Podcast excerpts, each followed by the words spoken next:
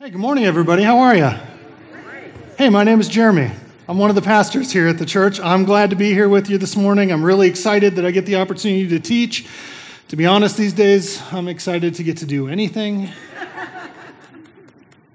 My family and I have been pretty strict about lockdown during COVID. We have some health uh, issues in our home. And so, um, being here and seeing all of your faces gathered in this one place is just, um, well, it's kind of freaking me out a little bit, I got to be honest.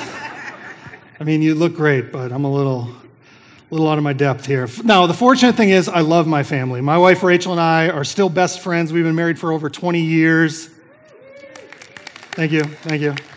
Uh, our two boys, Asher and Beck, are great kids, um, but six months is a long time. It's a long time. I feel like I feel like our parenting has been put into some sort of like time travel experiment. I don't know if you've ever seen the movie Interstellar, but there's this moment where they have to fly too close to a black hole, and because of that, 10 minutes turns into like 51 years because of a time dilation. Is anybody feeling that? Is it just me? Just me? Just me. Thanks, Tim it ends up feeling like you're doing the same thing over and over again. I'm, and I'm saying the same things over and over again. And when you're stuck in a small house with two young boys for six months, one of the things that I find myself repeating over and over again goes something like this What in the world is going on in here? This morning, as we pick up the next uh, section in the first chapter of the Gospel of John, we're going to see uh, some religious leaders that are asking a similar question What in the world is going on? Uh, we're going to be leaving the introduction to the Gospel of John and landing right into the middle of the story for the first time. It's already in progress. But before we get there, I think it might be helpful, helpful for us to take a, a little bit of a step back uh, and get some of the context and background of the Gospel of John as we head into this long journey through this book. Uh, there's some debate about when the Gospel of John was actually written down, but even the debated timeline is a fairly tight 30 year window or so from about 65 AD to somewhere in the 90s AD. There's really two factors that, uh, that fit into that discussion. The first one is a pretty obvious one. Uh, John has to be alive to write it. So, although he is um, the, generally considered the youngest of the disciples of Jesus, he still can't live forever. So, that kind of puts the backdrop somewhere in maybe the 90s. Uh, but the other factor that influences when we place him writing this uh, letter is the destruction of the temple in Jerusalem, which happened in the year 70 AD. Uh, when tensions erupt in Jerusalem and uh, into violence, the Roman army mercilessly, mercilessly puts down the insurrection uh, and in the fighting destroys the beautiful temple that sat at the center of Jerusalem. Now, many scholars will put the writing of this gospel before that time because John never directly mentions what would have been an earth shattering moment in the life of any Jewish person. According to church tradition, uh, there, there's a crackdown on Christians that we read about in the Bible under Herod Agrippa uh, in, a, in the, like the 40 AD area. Jesus has died, resurrected, ascended to heaven. His believers are spreading the news of the gospel around Jerusalem. Herod, who's in charge of keeping the peace, doesn't like this. He cracks down on the Christians and they spread. Church tradition tells us that John actually leaves Jerusalem and goes and settles in a town called Ephesus with the church that's there. Ephesus, we know because the Apostle Paul writes a letter later that we have in our Bible called Ephesians to this church. Uh, so we believe that John is in this church in uh, Ephesus and he's writing this letter for a specific purpose. He says what the purpose is that those who are reading it would believe that Jesus is the Christ. That's what he's hoping for. Now, that feels obvious. It seems, well, of course, that's why he's writing it. But there's, there's a direct and mindful purpose here because John is making an argument from his place, from his perspective, from his concerns. And John is an Israelite. John's a Hebrew man who's grown up in the Jewish community of faith. And at this point, one of the main conversations that's going on, the main argument, is one within the faith tradition. The Pharisees, who control the synagogues in the area, are kicking Jewish Christians out of the community and restricting their access to the synagogues. They're saying you can't come here. And they're doing so because they believe that Christianity is a deceptive cult and that it's not only leading faithful Jews astray, but that they are committing direct blasphemy because they are saying Jesus is God. To them, this is a massive deal. It's not just simply a disagreement about who we say Jesus is, but in the mind of the Pharisees, this is the kind of thing that will bring death upon those who make these kind of claims. And eventually, if it's left unchecked, will bring absolute judgment of God upon unfaithful Israel for not rooting it out. The Apostle Paul is a great example of what this kind of mindset looks like right? He, as part of his story, he, he is part of this zealous Pharisaical mindset, and he is doggedly pursuing the Christians that are in Israel uh, and that are growing in fantastic numbers, uh, not just because they're an aberration, but because he believes that death is what should come to blasphemers and he needs to be part of protecting God's reputation and Israel's standing as his reputation on earth. So, to the people involved in this conversation, these are big stakes. These are big stakes. And John's make, trying to make a foundational argument in his gospel. His foundational argument is that the community of Jesus believers that has sprung up and is growing like crazy is not an aberration, it's not a cult that should be shunned from the historic Jewish faith but instead is a fulfillment of their entire history and their entire hope.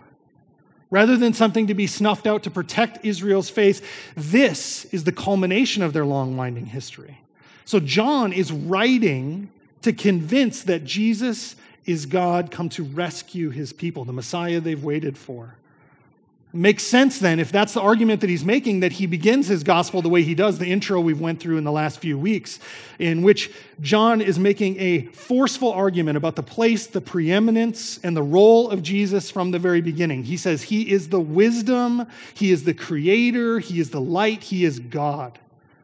And it's on that backdrop that we pick up the story as it transitions from introduction to action. We're going to start reading in chapter 1, verse 19. One, one uh, side topic, just to give you some information before we go on.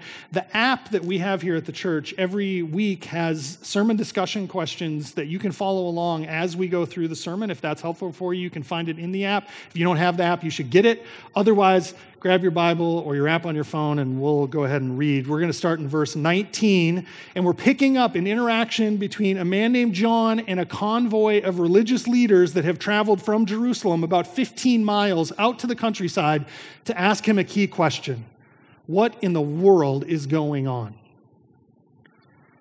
Let's read. Now, this is John's testimony when the Jewish leaders in Jerusalem sent priests and Levites to ask him who he was.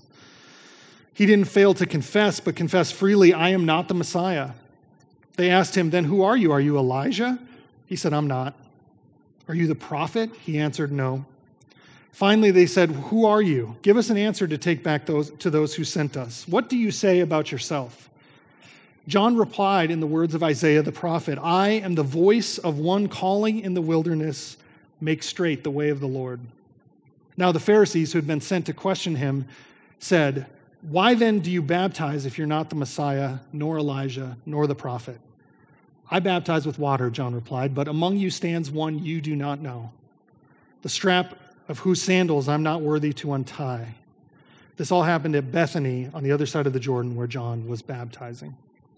What we find here is the priests and the Levites, the religious authorities from the Jerusalem temple, are coming out to the wilderness to a place called Bethany on the other side of the Jordan River because here there's a large religious movement that's been taking hold under the name uh, under the guidance of a man named john now to be clear this is a different john than's writing the gospel of john uh, this is a man known as john the baptist other gospels fill in a little bit of his backstory. Uh, we know that he is a cousin to Jesus. He's about six months older than Jesus is, uh, but we don't really have much uh, evidence that they've interacted with each other much other than while they were in the womb, their moms hung out for a while. We know that story. Uh, although it does seem that Jesus must have been spending some time with John and this movement that's going on because John is aware of him and has baptized him. Uh, many scholars believe that John, John the Baptist, was part of the Essene community in the first century of Israel. Now, we don't know a lot about the Essenes, but they are the third, uh, or they are the third of three major religious factions in Israel during Jesus' day. The other two we know a lot more about the Pharisees uh, and the Sadducees. The Pharisees would have been the religious conservatives uh, that are in conflict with Jesus many times throughout the Gospels, mainly because they tend to be influencing the working class, uh, average Israel's religious life. And that's where Jesus is hanging out. So he's having clashes with them. The Sadducees, on the other hand, are the religious and political elite of the day. These would be the people who are part of Israelite high society. They run the temple, they're the majority of the priestly class, they're the majority of the lawyers of Jesus' day. They would have been Bible lawyers, so arguing about what the law says and how to apply it. Jesus doesn't have much run in with them uh, until the very end of his story as he moves from the countryside and the working class people in Israel towards the center of Israel's political and ruling class and when he clashes with the temple and temple leadership, which then ultimately ends in a conspiracy to have Jesus killed. The Essenes, on the other hand, they're pretty hardcore. We don't have much recorded about them, mainly because their entire structure of living puts them outside of the mainstream.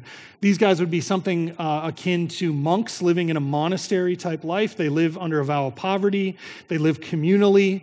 Probably the most famous thing that we know them from is that they uh, recorded the Dead Sea Scrolls, which we discovered in like the 1960s. That was written down by the Essene community. Now, one of the primary clues that John was probably part of this community, other than the fact that he dresses very odd and doesn't seem to have much to his name, is the fact that he's practicing full immersion baptism. What does that mean? That means putting someone completely under the water be kind of baptism that you'd see here at our church. Why is that such a big deal? Well, ritual washing was a big part of Israelite religious practice, but it was typically like washing of the hands, maybe washing of the head. This idea of full immersion would not have been part of the regular practice of Hebrew life. This is not something that you would do. Generally, it was only done to Gentiles, non Hebrews, non Israelites who were converting to Judaism. You'd be fully immersed to show that you were being washed and reborn into this new life in God's world. And yet, there is one religious order that practiced full immersion baptism the Essenes. In fact, they practiced full immersion baptism every day. They would be immersed in the water, showing their daily commitment to repentance and living before the face of God. So when you put all those clues together, we believe that John might actually have been an Essene. And what we also see here is that there's some expectations or assumptions that the religious envoy that's showing up has about who John is and what he's claiming. And they're doing it based on what he's up to out there. But they're also being made out of deep cultural and religious expectations of this moment of Israel's history. They have been under a long stream of political occupation from the Babylonians to the Persians to the Greeks, and now, in the current moment that we're reading about, they're under Roman rule. And they believed that because of that, God was going to move at some point in the very near future to free them from their captivity. They believed that there was a promise that God had made that He was going to send a rescuer, a hero, to either herald or usher in their release.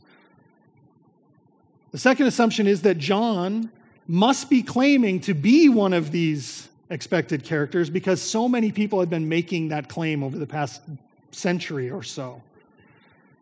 The credibility of a religious voice, the authority of a religious voice at this time in Israel's life was directly tied to the credibility that you could hang your hat on someone significant in, G- in Israel's history. And then you, from there, could say, and I'm a hope for the future. So when they show up to question John, it's no surprise that they've got a whole list of people they expect he must think that he's saying he is. The first one they ask about the Messiah. Are you the Messiah? Are you the Christ?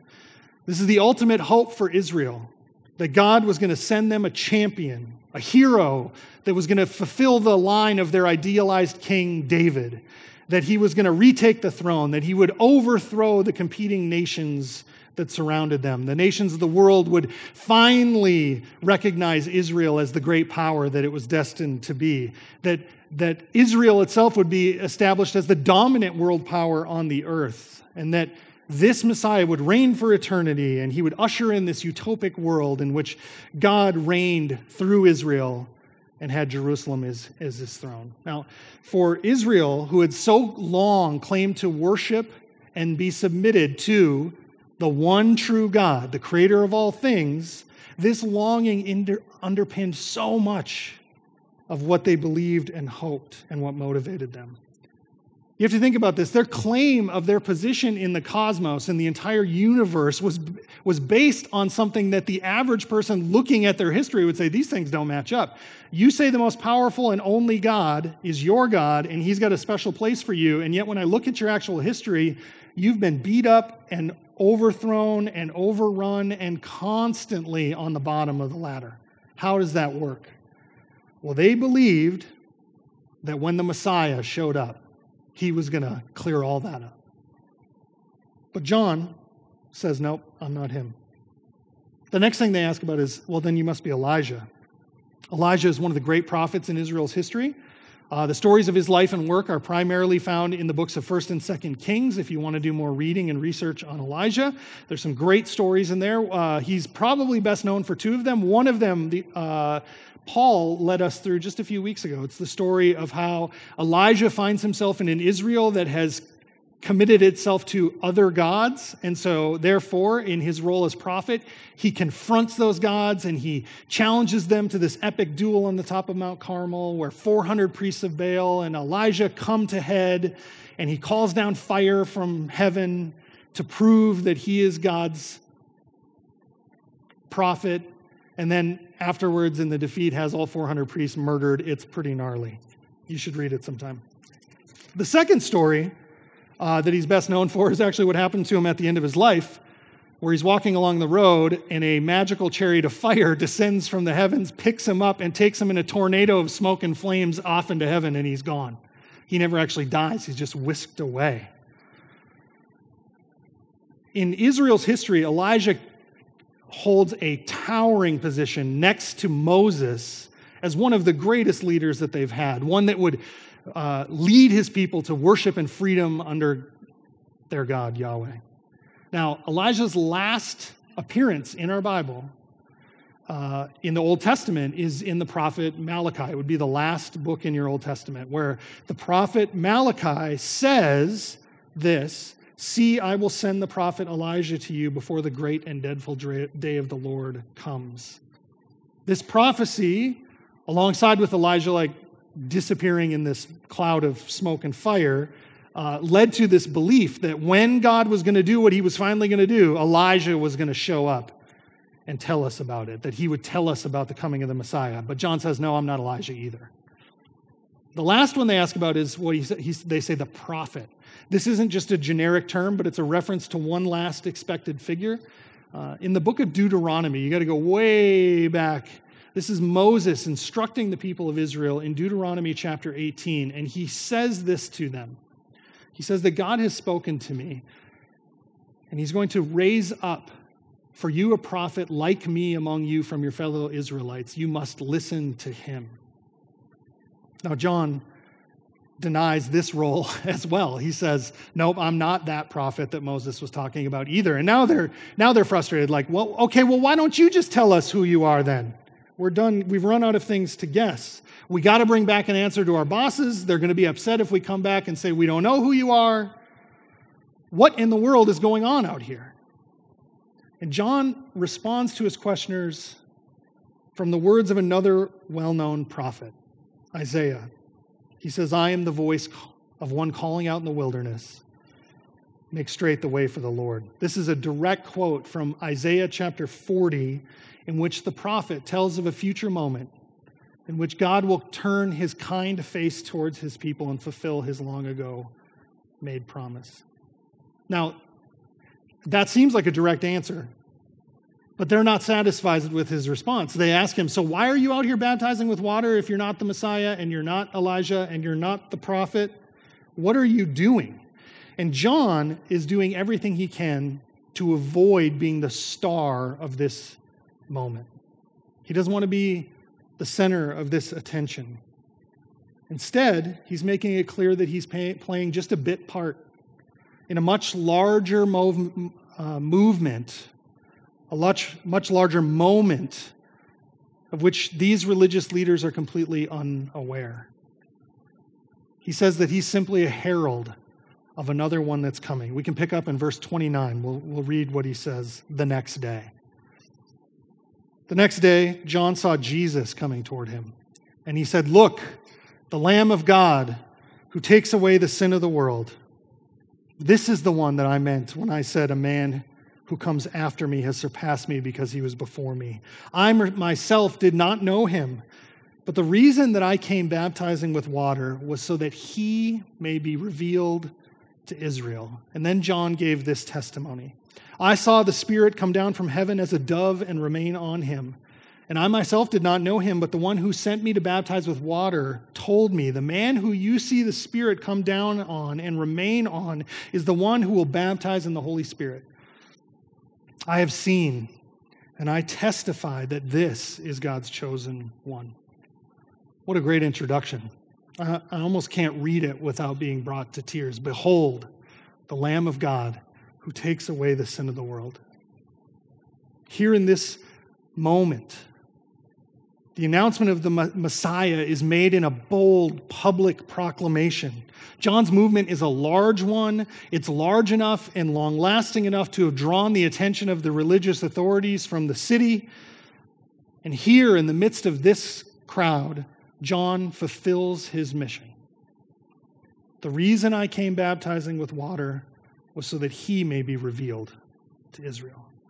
John's ministry and his entire life is shaped for this very moment to testify and to proclaim the truth that Jesus is God's chosen one, the one who would take away the sin of the world. He is the one we've waited for, and what he brings will surpass every hope. John doesn't just make the claim with his words, he backs it up with testimony of what he personally witnessed when he baptized Jesus in this very river. The short account of what he recounts here is uh, rich with significance. The Spirit descends from heaven upon Jesus to fulfill what John had heard before he started this movement. That the one he baptized, that the Spirit descends upon, is the one that is God's chosen one the Messiah that the scriptures have so long pointed to.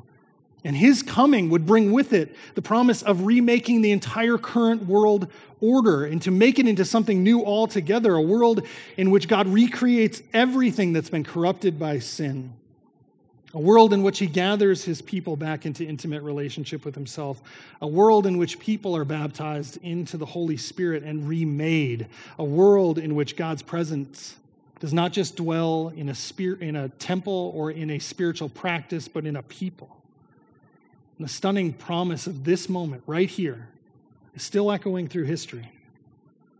The Lamb of God who takes away the sin of the world is still at work and still living in the new reality that has come because he has ushered it in. And the questions that we have to wrestle with because of the implication of this moment are multifaceted. I'm going to work us through three in the time that we have together today. The first question I want to wrestle with is how do we get included in this new reality that Jesus is bringing? The second one is this what is our role in that new reality? And the third one, what do we do if we discover that we haven't been faithful to our role? It might seem like an overwhelming uh, list of questions, but I think John the Baptist can actually lead us to our answer through all of these questions. The first one is how do we enter into this new reality that the Lamb of God who takes away the sin of the world has brought? John was teaching it through repentance, through turning from our sin our rebellion, our scoffing, our autonomy, our dismissiveness of God and neighbor. John's message in the desert as he's baptizing is the same message that we need to hear today. Turn from your sin, be washed clean by the God of mercy and grace who loves and is long suffering and is patient and make way for the Lord. If you're here with us this morning or you're watching this online and you've never acknowledge the reality of the world shaking, world shaping, world changing truth that God became man and has come to restore his creation, then today is the day I want you to hear the call clearly.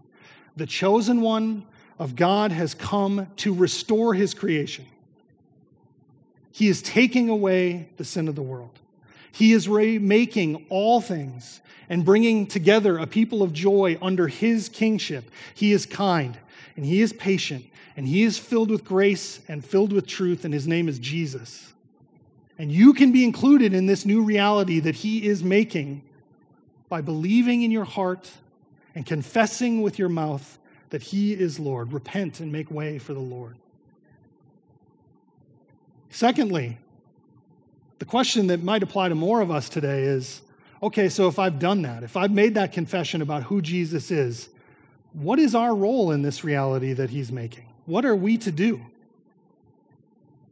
What place does the church hold in this project? I think we can find our lead once again from the baptizer. His entire life, his entire focus was on bringing to light in living and vivid color the proclamation that Jesus is the one we've waited for. He built his entire life structure and formed his entire mission for this one moment that's recorded for us right here his life, his actions, what he valued, what he spoke about, what he did, what he was committed to, all for this moment. And when those in the community and those in power watched and wondered what he was up to, and then asked him a direct question what in the world is going on in here? He was ready with an answer. I'm pointing to him. I'm pointing to the reality of who he is and what he's come to do. And his proclamation carried with it extreme validation because his life and his actions were validators. He didn't claim anything or contradict, give words that contradicted what he was claiming. And because of that, he lent authenticity to his claim, something that could not easily be dismissed. In fact, John, the disciple of Jesus, is referring back to his words because they have authority and authenticity. And here we are, 2,000 years later, still referencing this moment because John's life validated his claims. And, church, our role is to do the same. Our lives, our values, our concerns have to orbit around the most consequential truth ever revealed that Jesus is Lord. How we live, how we speak, how we interact, how we spend our money, how we vote, how we social media, how we treat those that we disagree with, how we raise our families, how we love our neighbors, all must be brought under the umbrella of being validators to the truth that Jesus is Lord. We cannot define and defend this comprehensive claim with any credibility if our lives don't validate our words. And when the church is a place and a people whose lives are marked by love and joy and peace and patience and kindness and goodness and faithfulness and gentleness and self control in all areas of life, then when our community and our families and our neighbors and our coworkers and the people in power in our world inquire of us in our lives, then we can claim with real, authentic authority that is because Jesus is Lord and he has set us free. That leads us to the last question What do we do if we discover that we haven't been faithful to that role? Because I'll be honest with you, even as I was preparing this sermon and I was writing about that last section I just gave to you, about the role of the church, my heart was in two parts. One part was leaping for joy at the call of the church. One part was yelling hallelujah and amen. One part was rejoicing. But I also have another part. And that part's deeply disturbed within me. Because even now, right, right at this moment, that part of me is saying, You haven't been faithful. That part, that part of me says, you failed. You're hopeless. That half of me says, Do you even believe anything at all if you fall this short? We have to be honest about what that part of our heart is saying, about what that part of my heart is claiming about me. It's claiming about you, claiming about us. Because it's not wrong. I've failed to live up to that role. You have failed to live up to that role. We have failed to live up to that role. That's the truth of what that part is, of my heart is saying to me. But that part of my heart is bringing with that truth a lie right behind it. It's a devastating lie that it wants me to believe right alongside it. It wants me to believe that Christ's work is dependent on me, on us to be successful. It wants me to believe that my failure defines me and is more wor- real than the work that Jesus has accomplished. It wants me to believe that the way we hurt each other, cut each other down, devour each other, and fail to love our neighbors is a fatal flaw. I reject that lie, and you have to reject that lie too. Here's the truth Christ is victorious. Jesus reigns above all creation, and in Christ alone, our hope is found. The way to a more faithful fulfillment of the role that we have been called to in the world is found through the same kindness, the same grace, and the same love that we were first showed. The ability to inhabit his kingdom on earth as it is in heaven is empowered through his baptism in the Holy Spirit. Church, there is a way back to faithfulness in the areas of our personal lives, our communal lives, our public lives, where we have not lived the reality that Jesus is Lord. It's the same path that brought us here to this life at the very beginning. It's a path of repentance and faith. Turn from the way that your heart has been hardened. Turn from the way that you've been harsh and judgmental and unloving. Turn back to the one who has showed you kindness and love. Make straight the way of the Lord and make his chosen one known to the nations. Let's pray that God would empower us.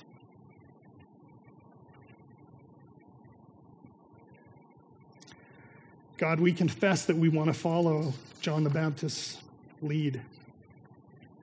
We want to be a people who has shaped our very lives around the proclamation of the truth that Jesus is Lord. God, we want our lives to be validators of our claims. God, we also confess we have often failed terribly at that. God, we proclaim what we know is true. You are kind, you are long suffering, you are patient, you are gracious. You are full of truth and love. God, we pray that you would move in us, that you would empower us through the Holy Spirit to be the kind of people that apart from you we cannot be.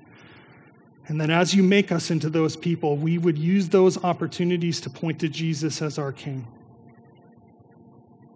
God, you are good. You are faithful. Make us who you want us to be. We pray this in Jesus' name. Amen.